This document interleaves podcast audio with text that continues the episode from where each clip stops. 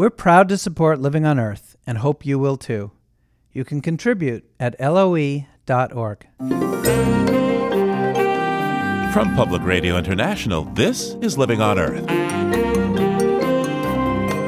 I'm Steve Curwood. New research connects attention deficit in children to mercury and lead exposure.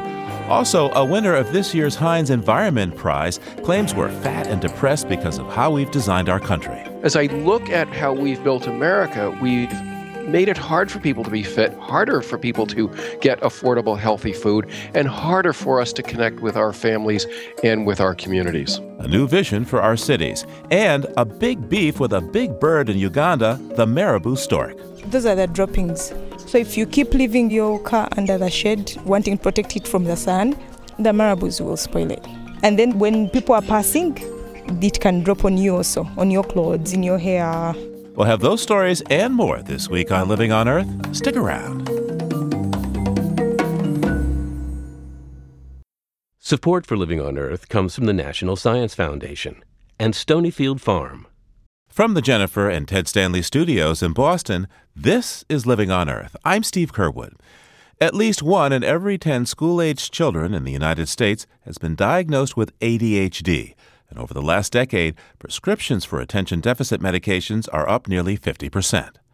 There are many theories about the cause of the increase in ADHD, but scientists from Laval University in Quebec have new evidence implicating two notorious toxins.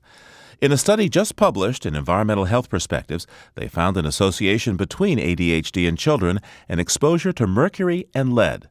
Joining me from Quebec City is one of the study's authors, Dr. Gina Muckle, who's a professor of psychology at Laval University. Welcome to Living on Earth. Thank you. So, you conducted this study up in the Canadian Arctic. Tell us a little bit about that region and why you chose to do your research there.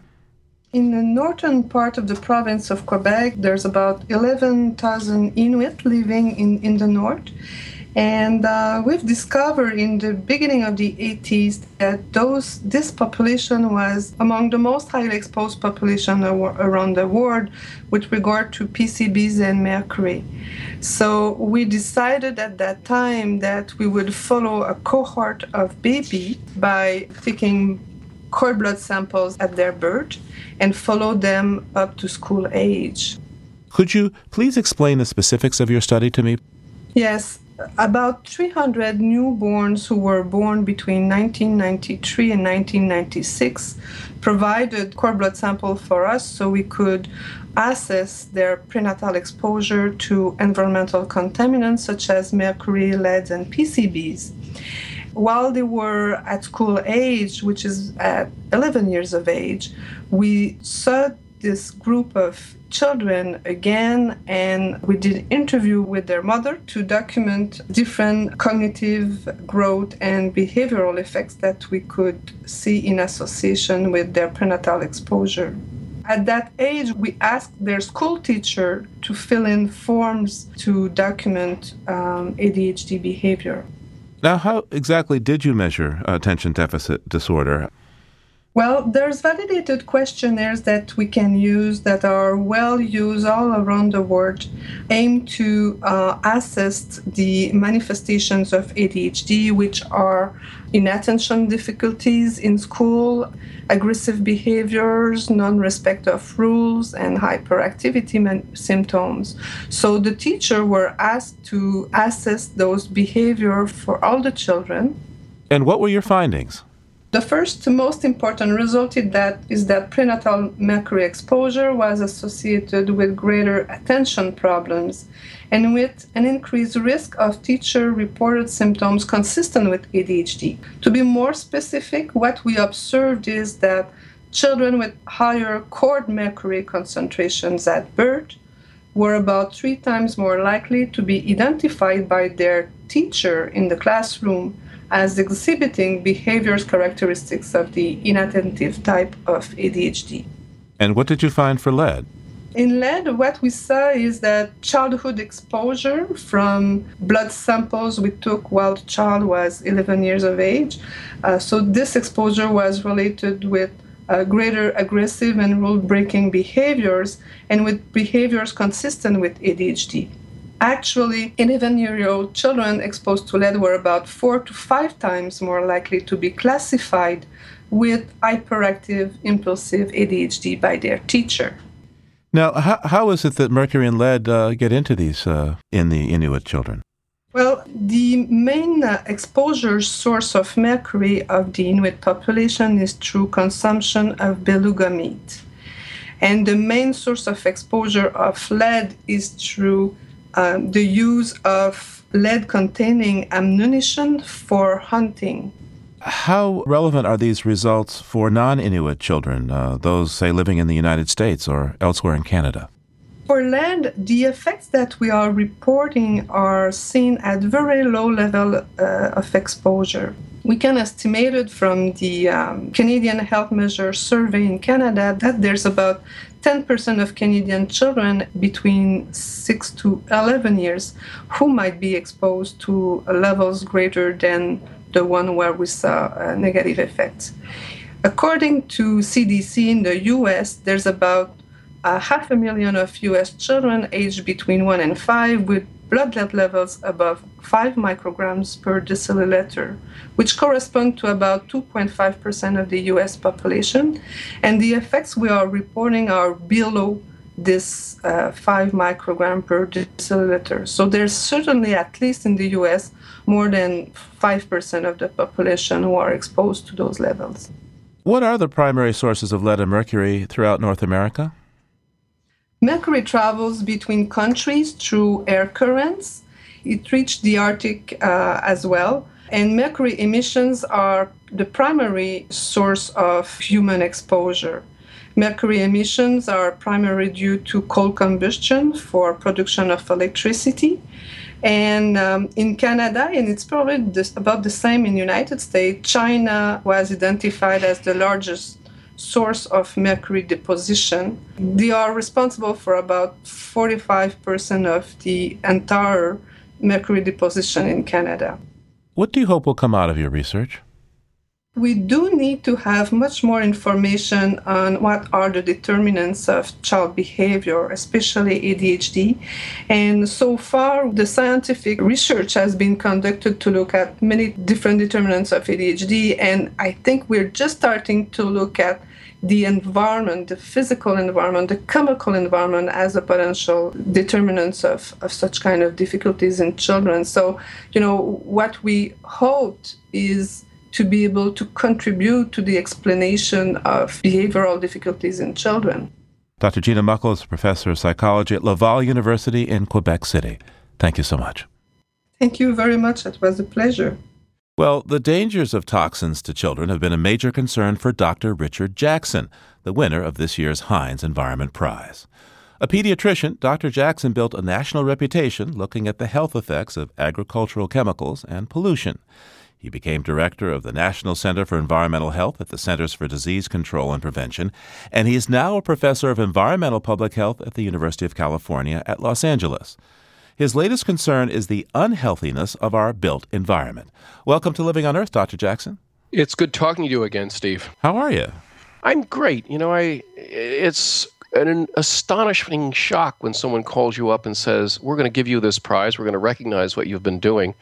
And particularly when, uh, for quite a while, people kept saying, Why is a pediatrician, why is a public health doctor talking about urban planning, design, architecture, and how we lay out our cities? You're not trained to do any of that.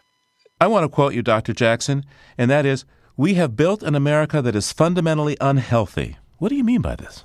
You know, if you wanted to figure out a way to make someone out of shape, overweight, and depressed, you probably couldn't do a much better job than creating an environment where, for more than half the people in America, you cannot buy a carton of milk without getting in a car and riding somewhere.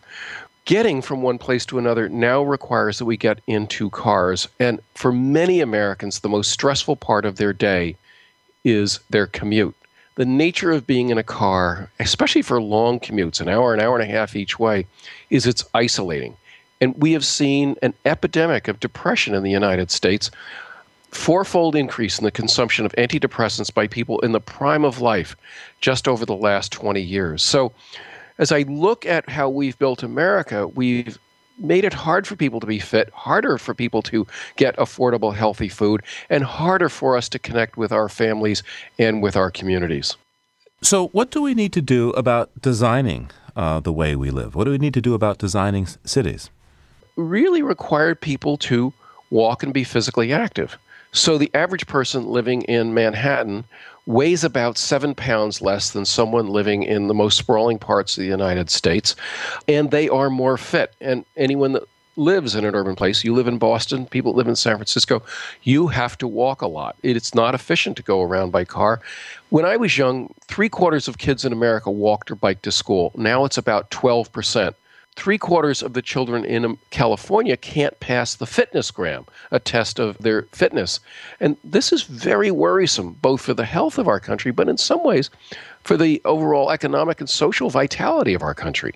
And the most frightening statistic I've heard in the last few months was about the fact that we are now projecting something like 11% of all the people in America having body mass indexes over 40, which means the equivalent of 100 pounds overweight or more. We cannot deal with this epidemic medically. We have got to look at upstream issues. How do we help people eat and afford healthier diets? And how do we build physical activity into Americans' lives? Because if we don't turn this around, the costs of this epidemic will crush us. So, what do we need to do about uh, designing places where we live? Where, where are the healthiest places to live? I worked on a public broadcasting video series, and we visited a whole series of cities. A couple of my favorites were Boulder, Colorado. Pretty much everybody in Boulder can go about their daily life, meet their daily needs on a bicycle or on these lovely walking trails, and they're a way to socialize. Other city I loved very much was Charleston and Mayor Joe Riley, who worked very hard to preserve both the character and the walkability. And the downtown life of Charleston has done a terrific job there as well. So let me add this all up. Um, the way that we live is contributing to an obesity epidemic, to depression, to asthma. You're setting about to try to change that, but progress so far seems pretty slow to me. People are already voting with their feet and with their pocketbook. About 56% of people looking to buy a home in America today want something in a walkable neighborhood older folks, the baby boomers, don't want to be in distant suburbs, particularly when they lose their driving privileges as they age. And young people, the millennials, have looked at the rat race that their parents were leading and don't want to duplicate it. They're being pulled into urban areas that have lively social scene and have places that people can walk and play. Our cities are realizing that for them to be economically viable, they've got to bring in bright young people and that's where the bright young people want to be are places that meet their physical their social their cultural and intellectual needs. Early in your career you focused a lot on environmental contaminants pesticides and this month september 2012 is uh, 50 years on from when rachel carson published her book silent spring. Tell me how did rachel carson's work influence your work? What do you think of rachel carson and her legacy Rachel Carson was remarkable. She brought about the first pesticide laws as she described the environmental impacts of DDT and a series of other chemicals we were using. I hope if Rachel Carson were with us today, she wouldn't say, Oh, I failed. Um, I think she would be very worried about the trajectory we're on. Our current way of regulating chemicals frankly doesn't work very well at this point. We spend 20, 25 years researching a chemical, and then when we discover, oh, it's a carcinogen, oh, it causes this reproductive hazard, the manufacturer changes a chlorine for a bromine and puts a new version on the market, and all over again, we have to restart this. And so the toxic substance control laws really need to be brought into the 21st century. Dr. Richard Jackson is a professor of environmental public health at the School of Public Health at Uh, UCLA, and winner of this year's Heinz Award for the Environment. Thank you so much, Dr. Jackson. It's a pleasure to talk to you, Steve.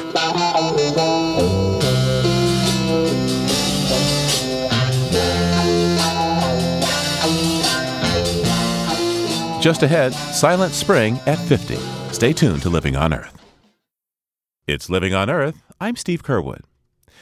50 years ago this month saw the publication of one of the most influential books of the last century, Silent Spring by Rachel Carson.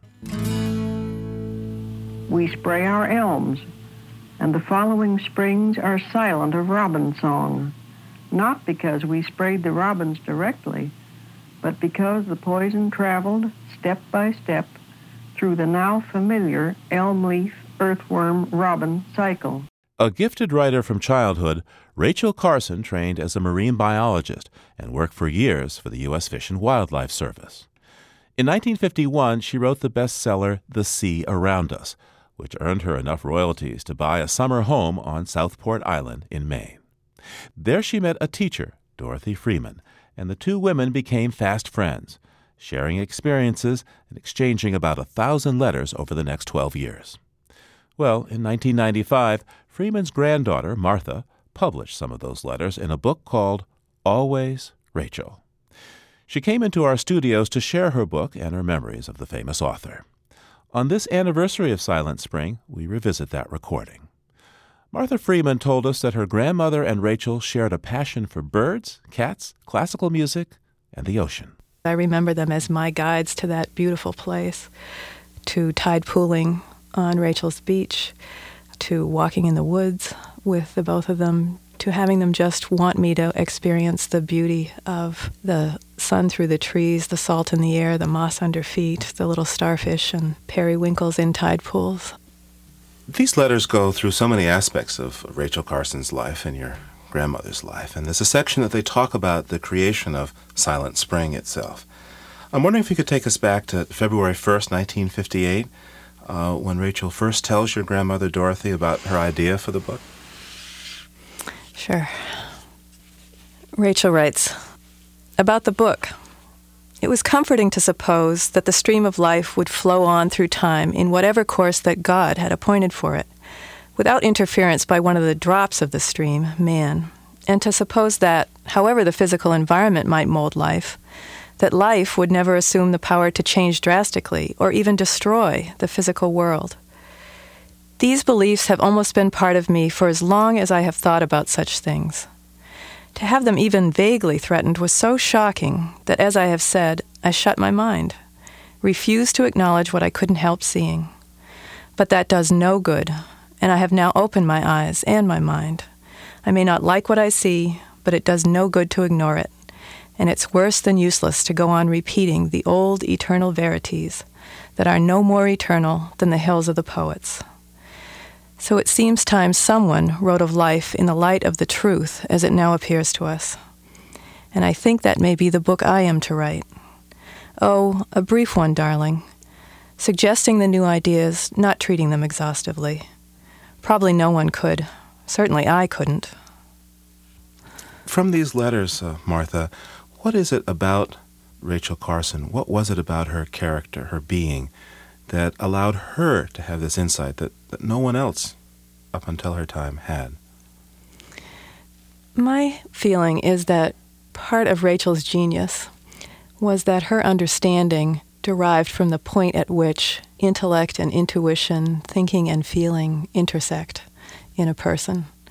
That she brought a wealth of scientific knowledge to bear on the problem, but also her deep feelings for nature, her real understanding of the lives of the sea creatures on her beach, of birds and fish, and her love for nature and her love for people as part of nature, too.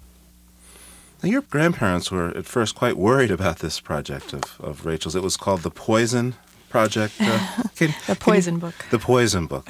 Uh, can you tell us about their thoughts?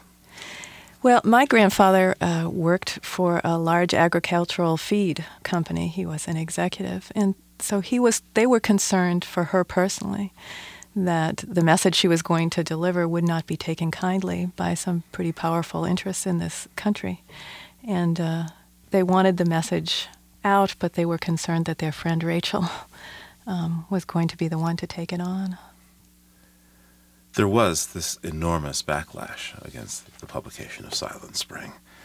Um, indeed, as your grandfather worried and your grandmother worried, there was uh, outcry from the chemical companies and, and other people as well. Did Rachel and your grandmother write much about this at all? They did write, yes, they did write some about it. And it's amazing. Rachel was just not daunted by the attacks. Uh, they did not seem to throw her off center. She just replied to them. She kept getting her message out in speeches, in articles. She just was very certain of what she understood. All right, let's hear a bit from some of these speeches. Now, here's a, a talk that she gave to the National Women's Press Club in 1962. Now, I don't want to belabor the obvious because anyone who has really read the book knows that I do favor insect control in appropriate situations, that I do not advocate the complete abandonment of chemical control, that I criticize modern chemical control not because it controls harmful insects, but because it controls them badly and inefficiently, and because it creates many dangerous side effects in doing so.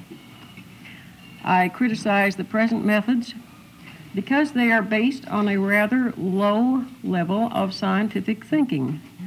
We really are capable of much greater sophistication in our solution of this problem. The years in which she was writing Silent Spring, 1958 to 1962, were trying for both Rachel Carson and Dorothy Freeman. Freeman's mother was dying and her husband's health was beginning to fail. Martha Freeman says illness and death were also ever present for Carson. For Rachel, Rachel's elderly mother also lived with her, and her health began declining in that period. Rachel's niece died, um, a woman that Rachel had supported throughout her life, and Rachel adopted the niece's five year old son. So Rachel was taking care of a, a youngster and an elderly mother in ill health at the time when she was trying to write Silent Spring and also discovering that she herself had cancer. The book is finally done. She sends off uh, what will be printed in the New Yorker. And uh, she gets a letter back from the New Yorker magazine editor, William Shawn. And the letter that she writes to your, your grandmother uh, about the acceptance from Shawn and, and what it all meant to go through this is, is very powerful. I'm wondering if you could read that for us now. Yeah, I'd be happy to. There are two names mentioned in here that I should clarify for people. Uh, one is Roger, her grandnephew, who's now her adopted son, and Jeffy, her cat.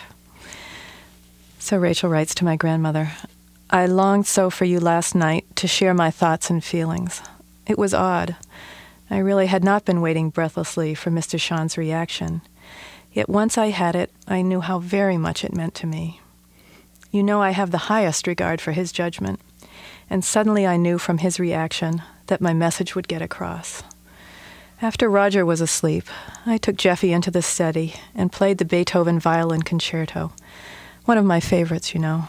And suddenly, the tensions of four years were broken, and I got down and put my arms around Jeffy and let the tears come. With his little warm, rough tongue, he told me that he understood.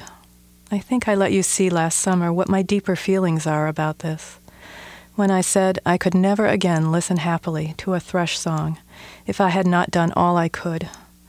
And last night, the thoughts of all the birds and other creatures and all the loveliness that is in nature came to me with such a surge of deep happiness that now I had done what I could. I had been able to complete it. Now it had its own life. And those are the thoughts I would have shared had you been here. I wish you were. Ultimately, Congress, uh, President Kennedy acknowledged Carson's ideas, and they've had great staying power over these last 30 years. And by the spring of, of 63, it was pretty clear, at least to your grandmother, and, and she wrote to Rachel to tell her so. I'm wondering if you could read from this letter of, of May 15th. And bearing in mind now that Rachel's pretty ill by this time, that, that her health is, is going down pretty fast. Mm-hmm.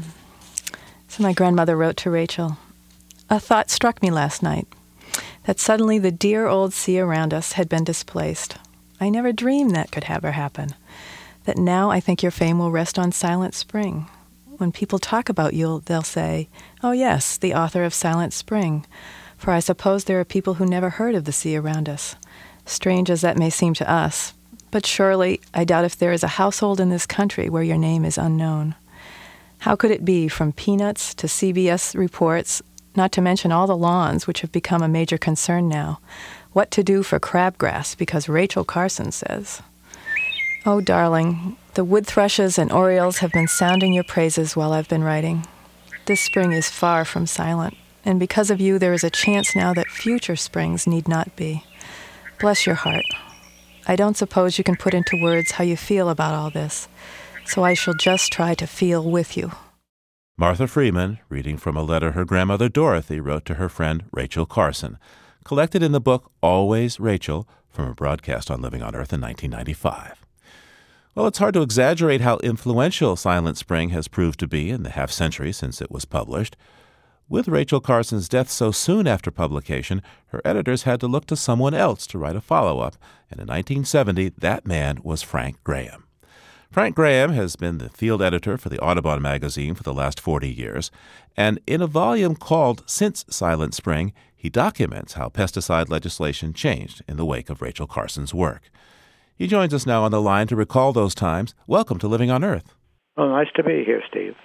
How widely used were chemicals like uh, DDT back in the 1940s and 50s uh, before Rachel Carson published Silent Spring? Their use was not only on farms, but uh, I think what began to get some people very much concerned about it was the fact that it was also in uh, towns and in neighborhoods there used to be these spray trucks which would come around, especially with the onset of the Dutch elm disease and other dis- uh, problems with, with uh, leaf-eating insects. And these trucks would come along, and, and uh, you'd see children following the spray trucks down the street. It was kind of like uh, seeing the, the the fire engines come into your neighborhood. So everything was being drenched with this people on universities, uh, campuses, and so on would see and would notice that birds are just you know, practically dropping out of the trees dead. So, in the U.S., how would you say that the pesticide use has changed since Rachel Carson's book came out? Pesticide use has increased, of course, since her time. There are more people in the world. There are more uh, areas to use uh, uh, pesticides in. I think we use over a billion pounds a year in the U.S. alone we all have small amounts of these pesticides in our bodies. Much of the research has been quite suggestive that there might be, for instance, long term uh, reproductive effects in, in, males of the human uh, species. There are enough uh, warning signs going up to show that there are perhaps some serious problems ahead of us. So, what do you think needs to happen now in terms of pesticide use? One of the interesting things about Carson's book was that uh, at the end she had a chapter on, on uh, taking the other road investigating seriously alternatives to uh, pesticide use. And I think in, in, recent years, a lot of that has been attempted and, and with considerable success in some areas. For instance, under the name uh, integrated pest management, where uh, pesticides are used to some extent, but uh, much lower doses than were used originally, but with other uh, techniques, uh, for instance, the use of predator insects or parasites against the pest organisms. So, when Silent Spring came out, is it fair to say that it was the first hard look at uh, these chemicals and their potential dangers for the public? Yes, it was. Most people were completely, uh, I think, unaware of that. Almost all of the material that came out before that was uh, positive about DDT and some of these other chemicals.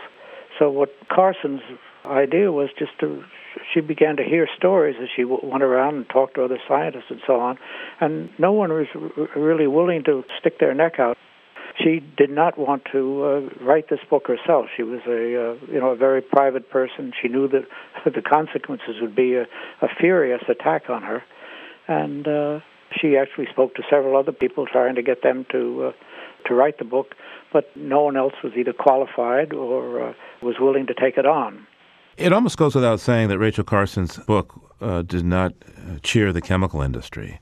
Uh, no, it was a, a, a rather serious attack against them. Yes. What kinds of things did they do and say? Well, there was a, a, tremendous public relations attack on, on Carson. She was accused of hysteria as being a sort of high priestess of nature, she was called. Think she was ridiculed also as a woman, you know, sticking her nose into some area where she wasn't uh, really invited.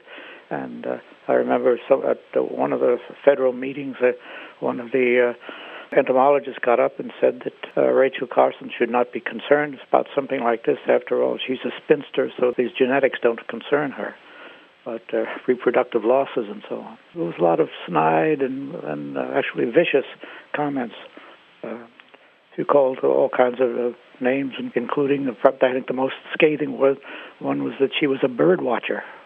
Oh, my. So we know about them, don't we? We know, yeah. um, today, we hear a lot about scientists feeling intimidated by industries that don't like their results. How do you think the atmosphere for scientists today compares to what Rachel Carson encountered 50 years ago? Well, I think there's a, a peculiar uh, sameness about it. I know, uh, for instance, several scientists who have done studies on uh, global uh, climate change uh, have come under severe attack from a lot of these people. One uh, one man apparently had somebody laid a uh, dead rat on his uh, on his doorstep, and there were things like that, and, and they've come under a lot of pressure.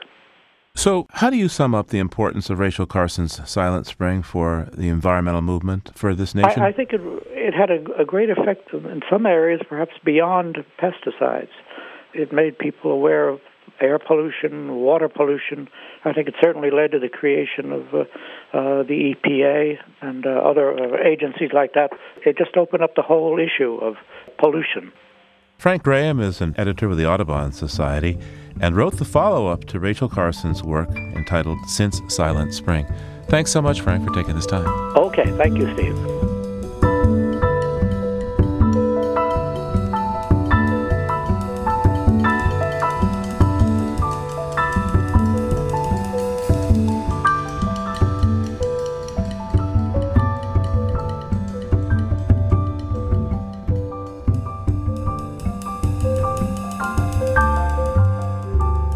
Coming up, how some otherwise highly annoying dogs are helping to conserve nature.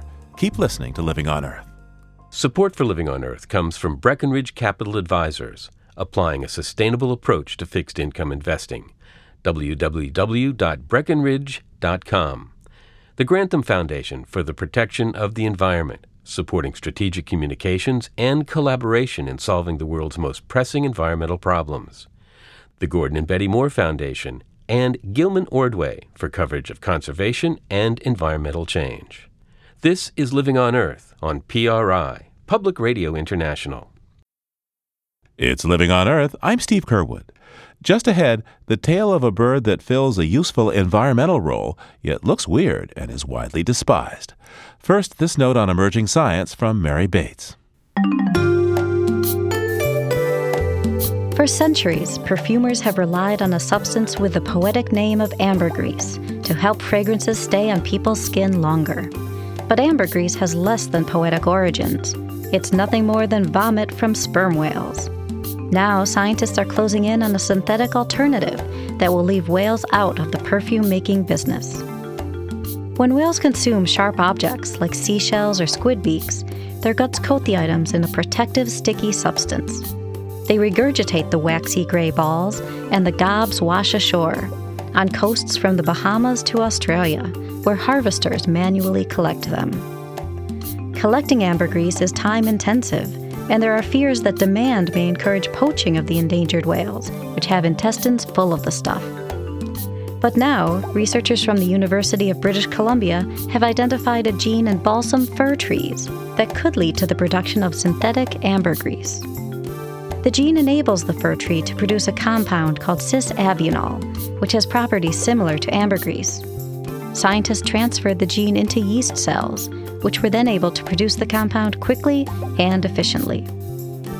This technique could produce an ambergris alternative that's less expensive and more sustainable. And the fragrance industry is betting that ambergris by any other name will smell just as sweet. That's this week's Note on Emerging Science. I'm Mary Bates.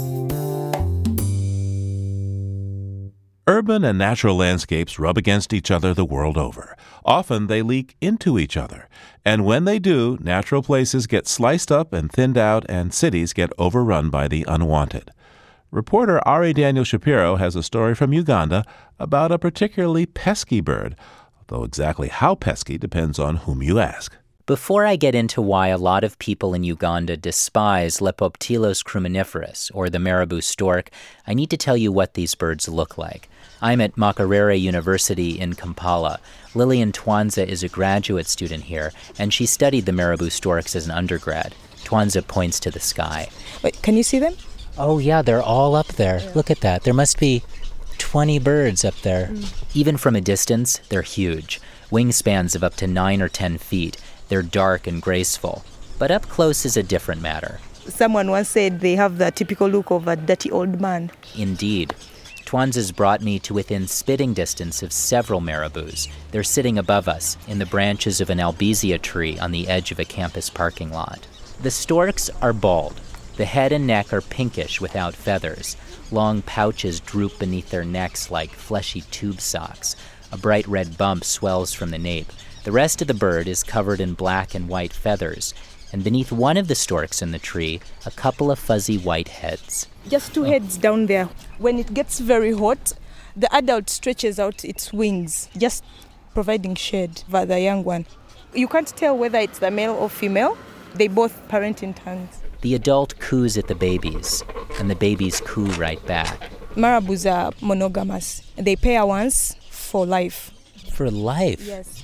Physical appearances aside, this portrait of marabou family dynamics might seem rather lovely, but I haven't said what these storks feed on. They're scavengers. In the wild, the storks gobble up carcass scraps and feces. That's why they're bald. Otherwise, the head feathers would get clotted up with blood and grime.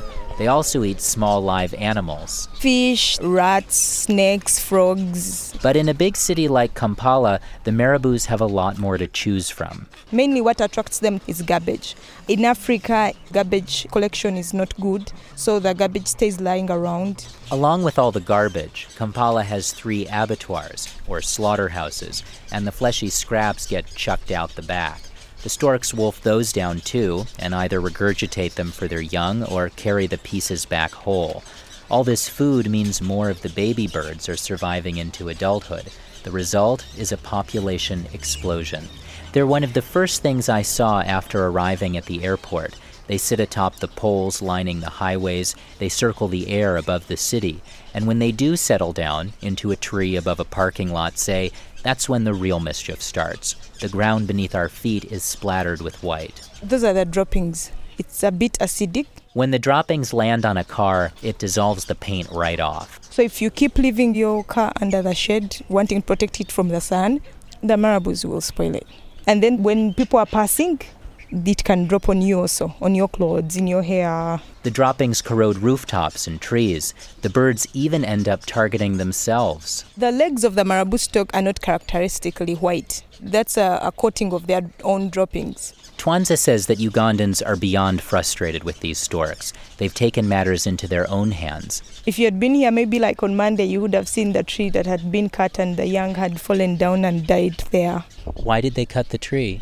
Usually they use another excuse so that the environment people don't come complaining a lot. They say, we cut the branches because of the electric wires, but generally they want to get rid of the stalks. Once a baby stork's fallen to the ground, the parents stop taking care of it. The young ones, some of them just get broken limbs, so they stay there and die from hunger or other animals destroying them. It doesn't fix the problem, though. The following year, the marabou pair will breed again and hatch another two or three chicks. Twanza has a different solution. The only recommendation is getting rid of garbage. Less food means fewer young survive. Gradually, the marabou numbers will decline. Twanza's seen it happen on campus. When she first started studying marabou storks in 2008, she counted 5,000 storks filling up the trees and rooftops of the university. Now, after a few years of improved daily trash collection, the numbers are down to 2,000. But Twanza isn't expecting similar improvements in sanitation throughout Kampala. And yet, at the same time, she recognizes that the birds are important and even good for Uganda. They get rid of everything we don't want. We want them alive. They are part of the ecosystem. Marabou storks exist alongside an ecology that humans have created, just like cockroaches or rats. People tend not to like those animals either. But actually, all those storks sitting in the trees or the rats scurrying down an alley, they're really just an indication of our own habits, habits that could use some cleaning up. For Living on Earth, I'm Ari Daniel Shapiro. Our story on marabou storks comes from the series One Species at a Time, produced by Atlantic Public Media with support from the Encyclopedia of Life. For photos, check out our website, loe.org.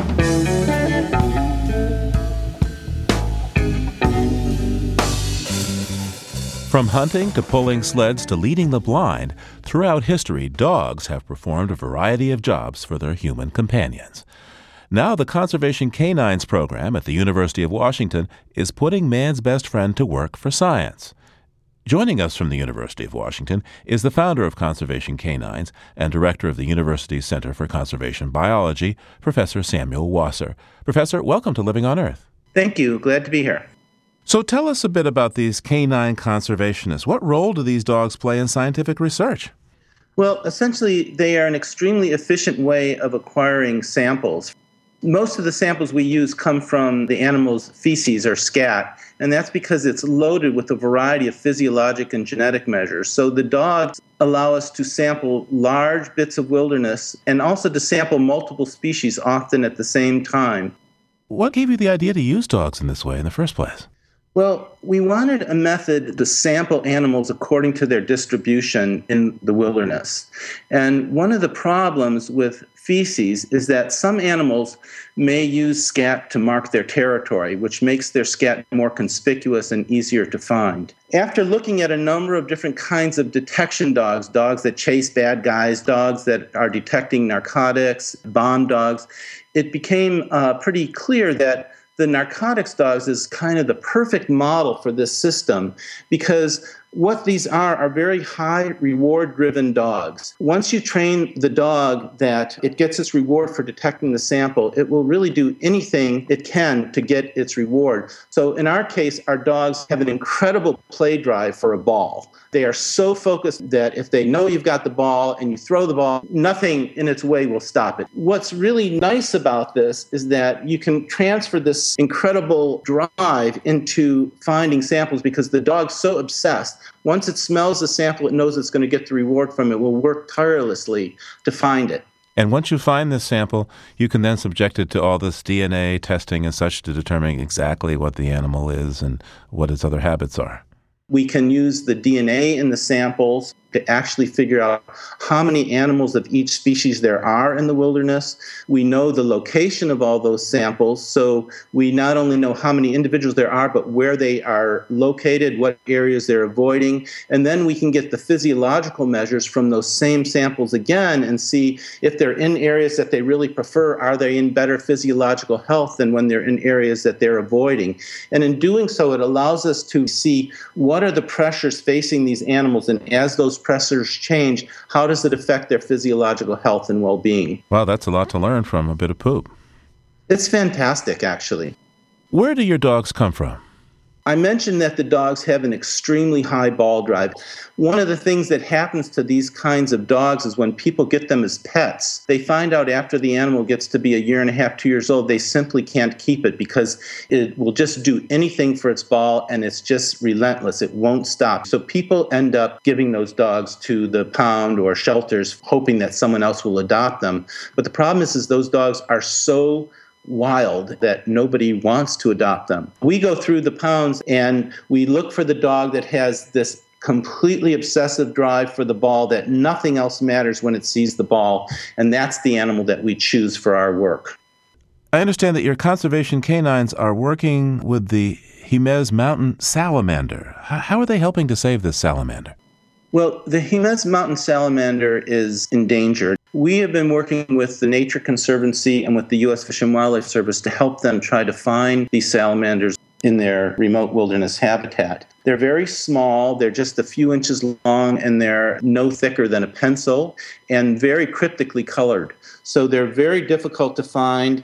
And when they're above ground, which is only for the short period of time in the monsoon when there's good rain, then you need to be able to locate them quickly. So our dogs have been trying to help the Nature Conservancy and U.S. Fish and Wildlife Service locate these lizards in their remote habitat.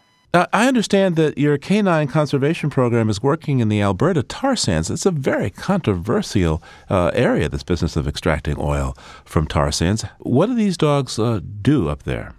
For four years, we brought dog teams into the tar sands. Now, we went through and we monitored the impacts of the oil development on the caribou, the moose, its competitor, deer, and their predator, the wolf, over the period when the oil companies were there, which is in the winter when the ground is deeply frozen. It's about minus 10 Celsius, and the snow is two feet deep. And the reason it was important to know their impacts on the caribou is because the caribou were believed to be going extinct in Alberta within the next two decades. We collected samples over the landscape, and the four dogs in 10 weeks we were there got about 1,500 samples, which allowed us to get accurate population estimates of the caribou, moose, and wolf, it allowed us to see their distribution over the landscape, and allowed us to see their physiological health and how this was changing with the number of oil workers on the landscape. And the mission was to find out whether or not the caribou were in fact endangered, and you found the first thing we found is that the caribou were not declining anywhere near as quickly as government projections had implied. There were well over twice as many caribou in the area than the government projected. How did this research then affect the government policy? The government was arguing that the best way to deal with the situation is to remove 60 to 80% of the wolves on the landscape. Well, what we showed was that the wolf was actually taking very, very few caribou. They were really heavily focused on deer. If they took 60 to 80% of the wolves out of the population, the deer would undergo a population explosion in the area, and deer eat everything. They also bring with them a number of different diseases like chronic wasting diseases, a variety of parasites that can jump to caribou and potentially really cause great harm to the ecosystem. So if wolves aren't the problem, then what is? The real problem appears to be food. In the wintertime, the vast majority of caribou are pregnant, and these pregnant females are eating almost entirely lichen. The lichen is very, very rich in glucose, and that is the primary food that a fetus consumes when it is developing. So that told us that lichen was the key nutrient that we needed to protect, and that variation in the amount of lichen transfers to variation in pregnancy health. One of the things that we also found was that the soil conditions that lichen grow in are the same kinds of soil conditions that are good for building roads sandy and uh, smooth and, and even. Yes. And what that implied was that the number of people on the landscape and therefore the number of people using those roads could be preventing the caribou from accessing the lichen even though the lichen was there. They were afraid to go there because there were so many people on the landscape, and people to them are also viewed as a predator. So the answer here was to ask people to stop spooking the caribou. Right. And of course, we're talking about an area where there is billions of dollars at stake here. So you can't just say, just stop. That's, that's just not going to happen. But what we were able to do was to make recommendations about how they could work on the landscape that would minimize the impacts on the caribou. And there are two really important things that, that we're trying to get them to implement. One is instead of extracting oil very diffusely over the entire landscape, if they were to concentrate activity at any point in time in a certain area, work that area, and then move to a new area, the caribou would be much better able to move around in areas that they can still access lichen. And the second recommendation is to be more thoughtful about where you're putting these high use roads. Now, giving them recommendations is one thing. The nice thing now that's happening is the oil companies are coming to us and saying, okay, let's get together now and let's think about, you know, what is practical, what is not, and how can we best move forward in a manner that is going to put the animals at less risk. We'll see what happens. So, how much do your dogs enjoy this work? they love what they do. I mean, you think about it. You're dealing with a dog that is just a maniac for its ball. And all day long. It's running through the woods, smelling poop, and getting a ball reward. I mean, what could be better if you're a dog? Samuel Wasser is professor of conservation biology and founder of the Canine Conservation Program at the University of Washington. Thank you so much, sir. Thank you. It's my pleasure.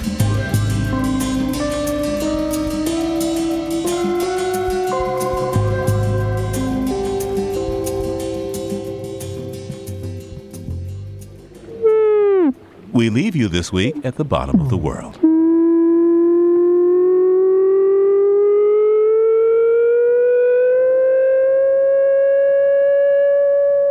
That unearthly sound is made by a Weddell seal, a large seal that can dive almost 2,000 feet deep under Antarctic ice chasing the squid, fish, crab, and shrimp that it eats.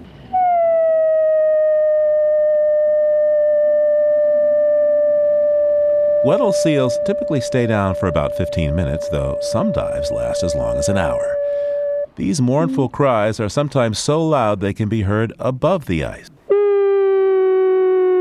These Weddell seals were recorded in McMurdo Sound by Dr. Ian Stirling for the British Library CD Sounds of the Deep.